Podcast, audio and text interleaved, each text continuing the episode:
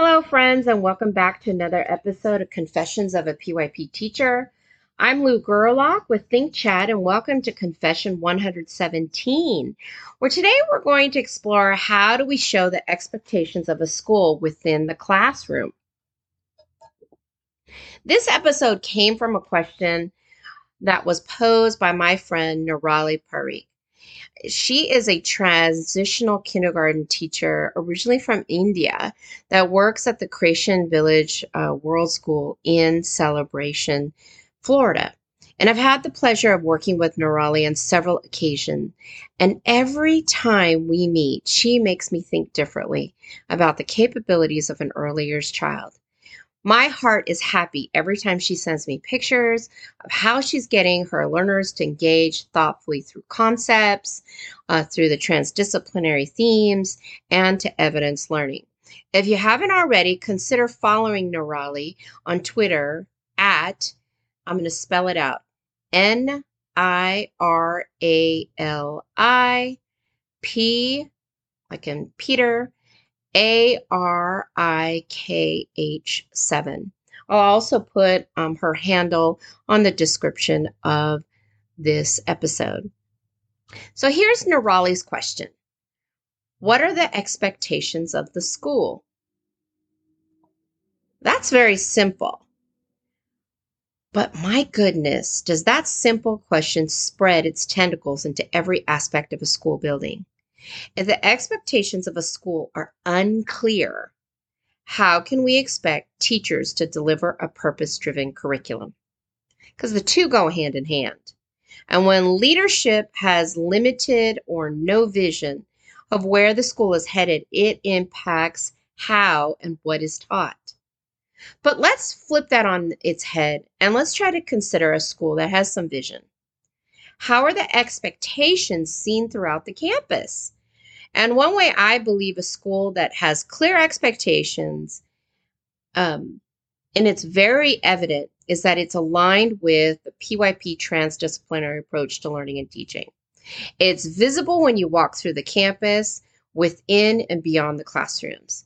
So let's take a look at what this might look and feel like. So, transdisciplinary learning. At the heart of everything we do is the transdisciplinary approach to learning and teaching. What does that mean? That we teach all the subjects together and through each other. That we're going to be working on projects where we're going to have a mixture of science and social studies, language arts and math and art, and sometimes computer work, um, and sometimes physical education, right? Whatever the specialist or special area teachers that you have into the curriculum. So it's dynamic and robust. In real life, when we address complex issues, we do not separate out all the various subjects that we're talking about, right? And uh, to try to solve the problem. We consider all aspects all together. So, like for instance, if we're trying to build a house, right? The first thing that we would need is we'd need to have an architect draw up some plans. That's going to require mathematical equations, especially of geometry, to make sure that the plan that they make will stand. Next, we need to get, you know, like the city to come out and inspect the land to make sure that the water is all good, all the hookups and all the land and all the requirements that are met, uh, need to be met in for that to be required. Then you have to actually have the construction crew come in and physically build. Um, all of that requires um, knowing how to what's the environmental impact on the land by building right what are the cost factors um, how safety involved? Is the building safe? Um, how much of a carbon footprint is it? All of those factors come into place. That's how we deal in the real world. So why are we t- still teaching children in separate content areas? It just doesn't work. And the reason probably is simple. It's hard it takes a lot of time. It takes a lot of effort and collaborative planning um, to teach in a transdisciplinary approach. Every teacher on the team must be unified in the same purpose and be on board to teaching in the same manner. That doesn't mean that you can't teach to your own unique style and use your own your unique tools. Okay? You can still guide your learners how you think best, but the goal and also the checkpoints along the way are in alignment. And we are trying to create young leaners, leaners, learners who can think, who can do, and who can act. It's that simple. And to do this, we need to approach our classrooms and how we design them differently. And in the last episode, we talked about the importance of the unit wall. Now we're going to begin unpacking specifically what that means and why it matters. So let's start with unpacking the transdisciplinary theme descriptor.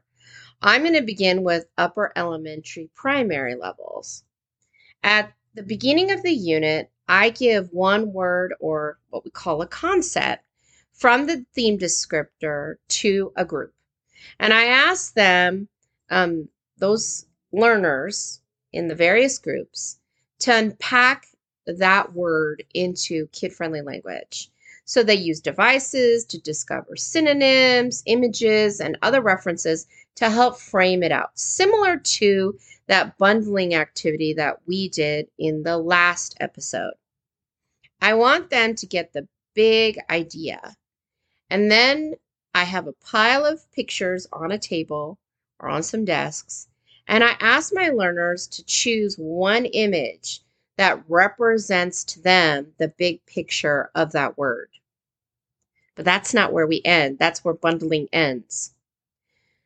The next piece is this is I get them to describe their word using ironically a scientific approach, but I think it's brilliant for anything in inquiry. It's called claim evidence reasoning or CER. So the claim is what do you know? Evidence. How do you know that? Reasoning. Why does your evidence support your claim? So I get my students to go through the process of bundling and getting their information, and then they have to go into groups and prove that the answers they have and the evidence they have represents their claim. So after um, what happens is that they say, hey, this is belief in value here's what we know, and here's the evidence that they collected. Here's how we know that evidence is reflective of that of that word. That's our claim.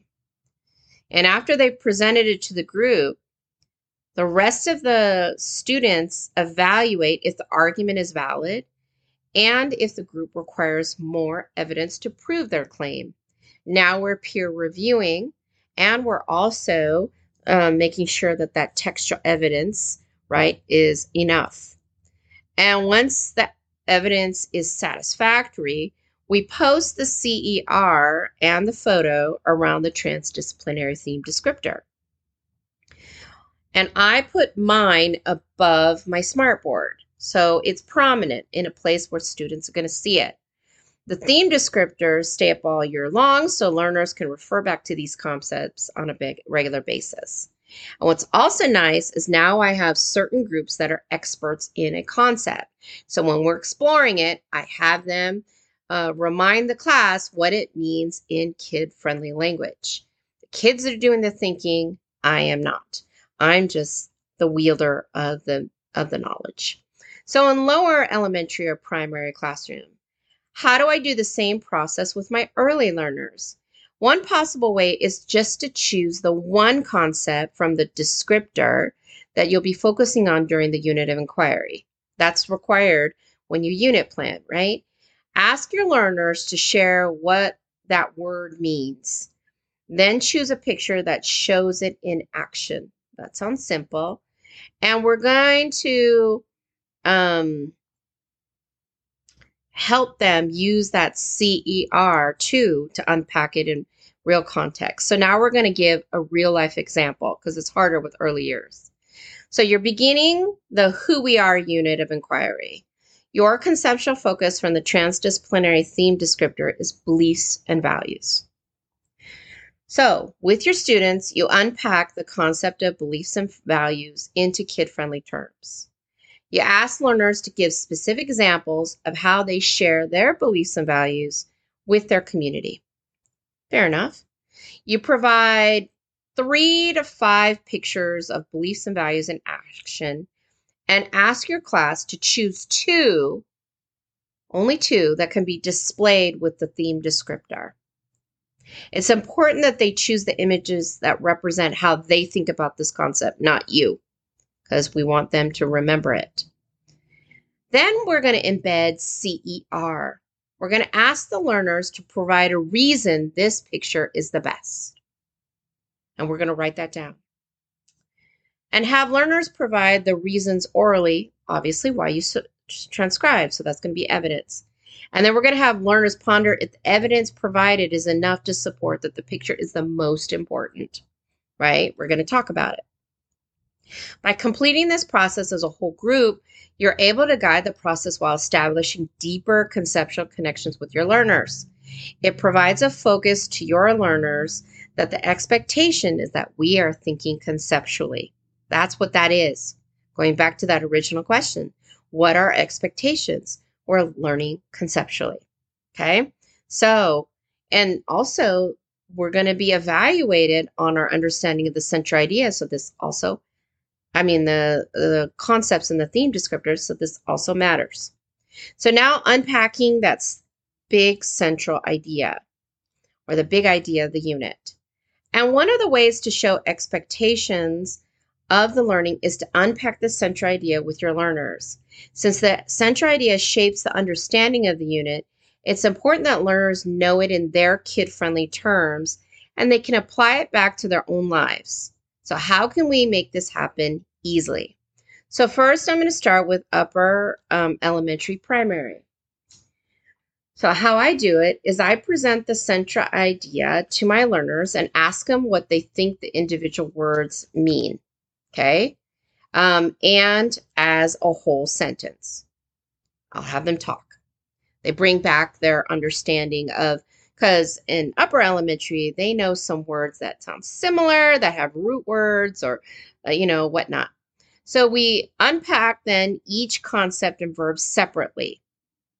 And I kind of create word banks of what that word might be. And so they can find the words that resonate with them because not every child's going to resonate with with the concept, but they can resonate with a synonym. So here's the process I use with upper elementary primary age children. So here's a practical example. So we examine one related concept and a verb at a time. So the concept I'm choosing is well-being. So I'll ask my learners, well, when I say well-being, what does that mean? And I usually start them off. Health, and then they're like fitness and self care, mindfulness, balance, movement, exercise, sports, blah, blah, blah. And we make that whole brainstorm of what well being. But for others, it might be a lot like, and notice health, fitness, self care, mindfulness, balance, movement, exercise, sports. Those are all nouns and we need to go noun to noun. And I create a similar um, list of words for the other um, concepts in the center idea, as well as the action verb. You can either use pictures in two ways. You can capture a picture for each word. That's fine. Like, what is well being? And have one picture to rule them all then one picture for the action verb, and then the two other concepts, let's just say.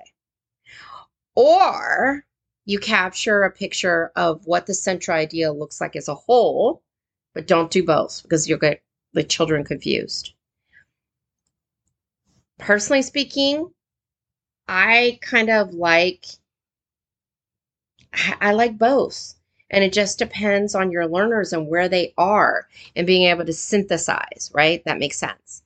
And what I like about unpacking a central idea with upper um, elementary learners is that now I've given them a word bank for each of the concepts and the verb. And now they take a word from each of the bank and create their own central idea. This is important because they're going to be assessed on the central idea and now they've put it into their own kid friendly terms, what it means to them. That's going to be written in their portfolio as well as they're going to, you know, uh, basically create a, a summative assessment to reflect that, right? And it literally could be where they do a little writing or drawing or creating a little video of their understanding of the central idea in their own way. Very tiny. It's not grandiose projects anymore. But the biggest thing is that your central idea is written to drive and lead to action. So then I ask my students, well, now that you understand the central idea, how are you going to act on it? That's the major aha for them. I can do something with this. Amazing. All right, so now let's look at our lower elementary and primary grades. With the little ones, I still use conceptual language in the central idea, but I break it down into words they know, just like I did with the older kids. And at my old school, Foster Elementary, the kindergarten team used the central idea awareness of self drives choices. We knew this central idea was too big for our learners to understand on their own. And here's I how I help them to break it down. So we looked at awareness. When we looked at awareness, right, I showed them a picture of a light bulb, right? And they always knew, like, the brain with the light bulb. Oh, I got an idea. And then I had a picture of a child stopping and scrunching up their face and they're thinking. And I said, awareness is when you get a lot of ideas, but then you stop and think about it. You can get a lot of ideas and not think about them. But when you stop to think about them, you really know them now. And they're like, yeah, that's awareness. I said self. And I had a picture of a child looking into the mirror and a big word, me, above it. And they're like, oh, self is me. Okay. Drives. And I'd say, no, it doesn't mean to drive a car. And so I showed uh, pictures of people making or creating something, right? Moving it forward. And then choices, pictures of good and bad choices. And when we unpack the central idea together, um, the teacher had them play matching games of looking at good and bad choices. They did role plays. They did a lot of engagements to show awareness. And we had a discussion about how do we know if we're making a choice or if it's a mistake. And the big aha for the children was the difference is that we know when we're making a bad choice um, and we're doing it on purpose. When we don't know and like maybe we hurt someone's feelings and we didn't mean to, that's just a mistake because we don't have awareness of it. And that was a big aha for my littles at my school. And for the action, learners were asked to consider some choices that they've made that week. Just that week. Because they can't remember, you know, we're talking at the beginning of the week this is happening, like Monday or Tuesday, right? And they're asked to think how could they make their choices even better? And this was the summit of assessment. So here's a choice I made, and here's how I can make it better. And done, right? I mean, it's not that hard because it's about awareness, right?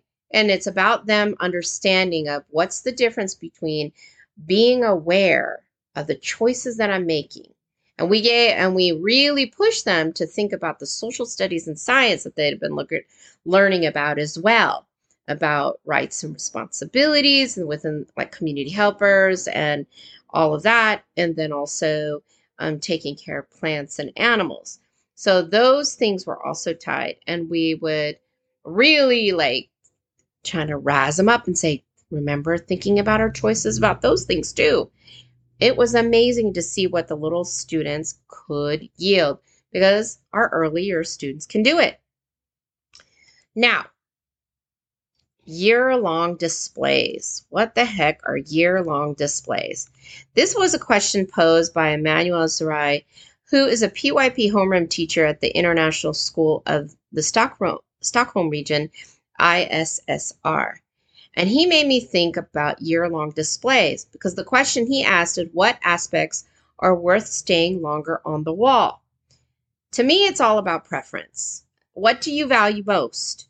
What do you think learners should know? And here are some of my preferences. So, as I previously mentioned, I like theme descriptors. After unpacking the transdisciplinary themes, I leave them posted above my dry erase or smartboard and I unpack them as I go along. So in the beginning of the year, I only unpack one. The rest have a title, but that's it, or just have the descriptor there. And I want my learners to constantly go back and use them. And when I revisit a concept, I'm saying, "Ooh," I go back and say, "Who was my expert group on this?" And it helps with learning transfer. Also, teaching kid to kid. Another thing that I've seen that's brilliant is like miniature unit walls. Many years ago, I had the opportunity to attend a um, IBIN development at the Frankfurt International School in Wiesbaden. And I noticed that many of the classrooms put their um, big, you know, unit ideas onto poster boards and placed them in the room at the top near each other so that children could see the progression of the units through the year and try to connect them to the current unit. This allowed learners, you know, to see those big ideas and how the teaching and the learning was connected. It wasn't just by happenstance. Last but not least is key concept and learner profile boards or displays. Another thing that might be of value is to collect evidence of key concepts and the learner profile attributes in action during each unit of inquiry, but keep a running display throughout the year because you know you're going to revisit those concepts as you go through. And so then you don't have to reteach them. You can just remind students remember, we did this when we unpacked the concept last time. Well, now here's an opportunity to revisit again. And this is what, and now we're going to add to it to stretch our thinking. Whoa, whoa, Amazing. And I think you could do the same thing with the learner profile attributes. Um, instead of having those fancy dancy, uh, you know, uh, displays, maybe just have the focus of the learner profile and then evidence of what that looks like. I hope these ideas help to shape the expectation of the school into practice. Join us next time as we explore um, what transdisciplinary learning looks like through the lines of inquiry. I'm excited about that one because that's my favorite thing to do. So, hopefully, we'll see you next time.